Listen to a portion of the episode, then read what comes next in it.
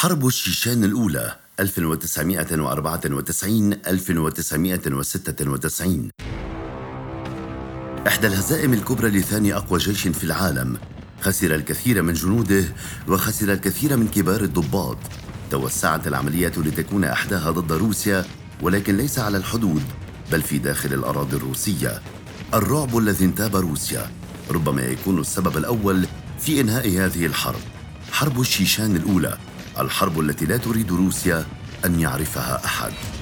تقع دولة الشيشان في الجنوب الروسي بين دول القوقاز التي تعد جزءا من روسيا الاتحادية وهي دولة صغيرة كان العثمانيون قد سيطروا عليها عام 1639 ولكن مع الوقت الدولة العثمانية باتت قريبة من الانهيار لتقرر الإمبراطورية الروسية التوسع وتسيطر على الشيشان عام 1722 لتقع أول معركة عند قرية تشيتشيان لتتحرف الكلمة فيما بعد إلى ما بات يعرف اليوم بالشيشان عدة ثورات ضد الاحتلال الروسي قامت في البلاد ذلك الوقت لتنتصر الشيشان في إحداها بقيادة الإمام شامل لكن روسيا أصرت على إبقائها تحت سيطرتها بسبب موقعها الجغرافي المتميز لتسيطر عليها مرة أخرى عام 1864 بعد هذا وفي العام 1903 تأسس الحزب الشيوعي في روسيا لتقوم الثورة البلشفية عام 1914 فيسقط نظام القيصرية الذي كان بقيادة نيكولاي الثاني ليتأسس بعدها الاتحاد السوفيتي وهو أكبر القوى العظمى في العالم وقتها. لتكون الشيشان جزءا من روسيا وبطبيعة الحال جزءا من الاتحاد.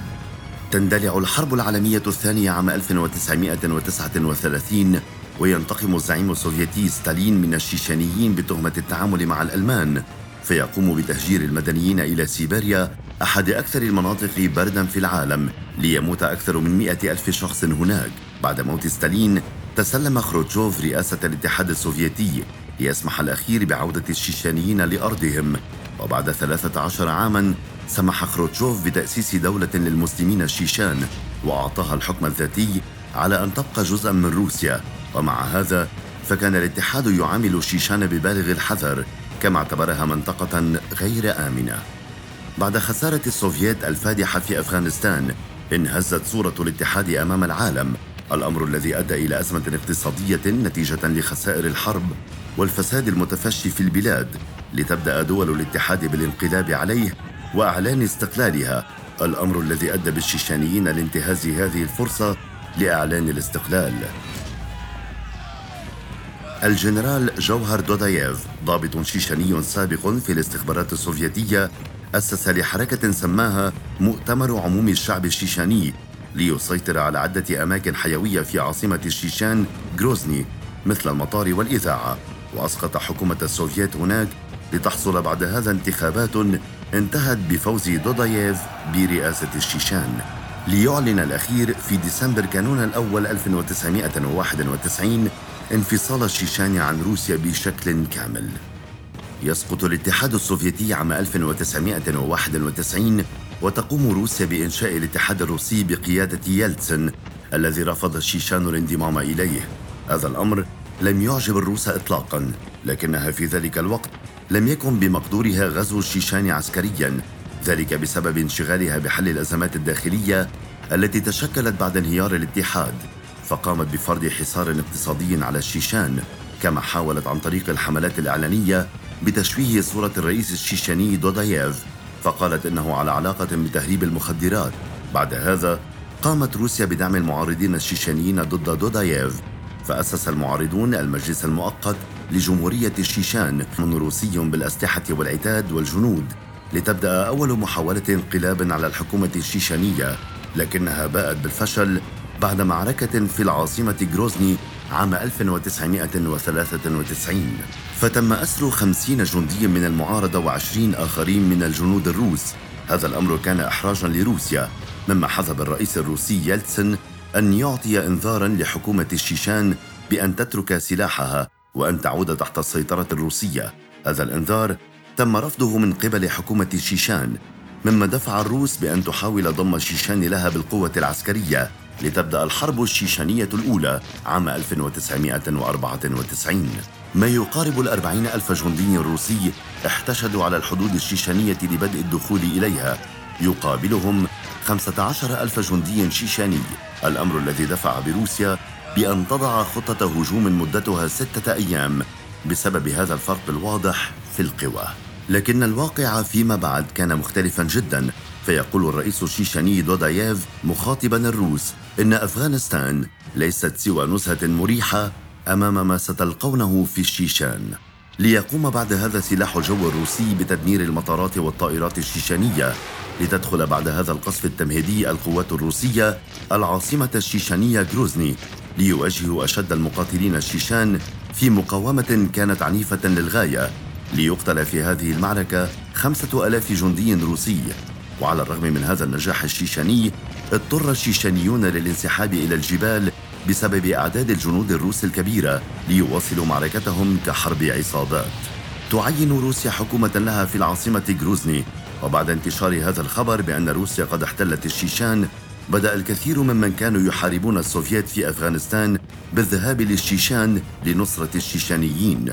الأمر الذي شكل تخوفا لدى الروس جراء خسارتها أمام هؤلاء المقاتلين في أفغانستان ليكون أشهر المقاتلين هناك الشيشاني شاميل باساييف والسعودي سامر سويلم المعروف بالقائد خطاب ليقوم باساييف بالدخول إلى الأراضي الروسية وتحديدا مدينة بوديونوفسك ليسيطر على المستشفى الرئيسي فيها. تجز 1600 رهينة وعرض على روسيا أن تخرج من الشيشان في مقابل تحرير الرهائن. لتحاول القوات الخاصة الروسية الدخول للمشفى لكنها فشلت. فقتل 129 جندي ليعود بعد هذا باساياف إلى الشيشان بعدما أوضح للروس أنهم لن يكونوا آمنين في بلادهم. ليكون الاتفاق بين الروس وباساياف على أن يخرج الروس من الشيشان وأن يلقي الشيشانيون السلاح لكن روسيا لم تلتزم بهذا الاتفاق. فاستمرت بقصف المدن الشيشانية ليقاوم الشيشانيون بالهجوم والسيطرة على مدينة جودرميس ثاني أكبر مدينة في البلاد ليظهر القائد السعودي خطاب حيث قام بتخطيط وتنفيذ الكثير من الكمائن للقوافل العسكرية الروسية لتعود روسيا على إثر ذلك بالهجوم على مدينة جودرميس والسيطرة عليها من جديد. فكان الرد الشيشاني أن دخلت قوته في العام 1996 لمدينة كازلايار في داغستان التابعة للجمهورية الروسية فقاموا بأسر ألفي شخص وقتلوا أكثر من 250 عسكري روسي من بينهم 26 ضابط روسي رفيع المستوى وبشكل موازي قام القائد خطاب بالهجوم على 50 سيارة عسكرية روسية ويدمرها بالكامل. وبسبب هاتين العمليتين أقال الرئيس الروسي يلتسن ثلاثة من كبار الضباط في الجيش الروسي وكانت كلتا العمليتين قد تم توثيقهما في مقاطع مصورة لترد القوات الروسية بوحشية فقصفت قرية جيخيتشو ودمرتها بالكامل وقتلت الرئيس الشيشاني دوداييف عام 1996 ليكون سليم خان الرئيس الجديد الذي أعلن أنه سيبقى مستمرا بالحرب ضد الروس. لتستمر الحرب واستمرت معها الخسائر الروسية فكان لحرب العصابات والتخفي الشديد لمقاتلي الشيشان العامل الرئيس في العديد من الانتصارات على الأرض. هذه الحرب كانت بنظر روسيا مستنقعا جديدا بعد أفغانستان فرأت أنه من الواجب إيقافها. وبالفعل قام الرئيس يلتسن مع الرئيس الشيشاني سليم خان بتوقيع اتفاقية لوقف إطلاق النار. وفي الاجتماع بينهما رفض الرئيس الشيشاني أن يكون الرئيس الروسي جالسا على رأس طاولة الاجتماعات وطلب منه أن يجلس قبالته. فوافق الرئيس الروسي على ذلك. مما أثار شعورا بالمهانة ضد روسيا كما شعر الشيشانيون أن روسيا تماطل بالخروج من البلاد ليقتحم المقاتلون العاصمة غروزني وسيطروا عليها في أغسطس آب 1996 ليقوم قائد جيش روسيا في الشيشان بتوقيع اتفاقية خاسافيوريت مع قائد العمليات الشيشانية التي نصت على انسحاب القوات الروسية من الشيشان لتأخذ الشيشان استقلالها بعد هذه الاتفاقية. هكذا انتهت الحرب الشيشانية الأولى بعدما قتل لروسيا أكثر من 14 ألف جندي وخسرت مليارات الدولارات. أما الشيشان فقد دمرت مدنها بشكل كبير كما خسرت ثلاثة ألاف جندي ومئتي ألف بين مصاب ومفقود. وفي العام 1997 تحصل انتخابات رئاسية في شيشان ويتم انتخاب أصلان مسخدوف كرئيس للبلاد. كما تم توقيع معاهدة سلام بينه وبين الروس بقيادة يلتسن وأن تكون العلاقة بين الدولتين وفقا للقانون الدولي.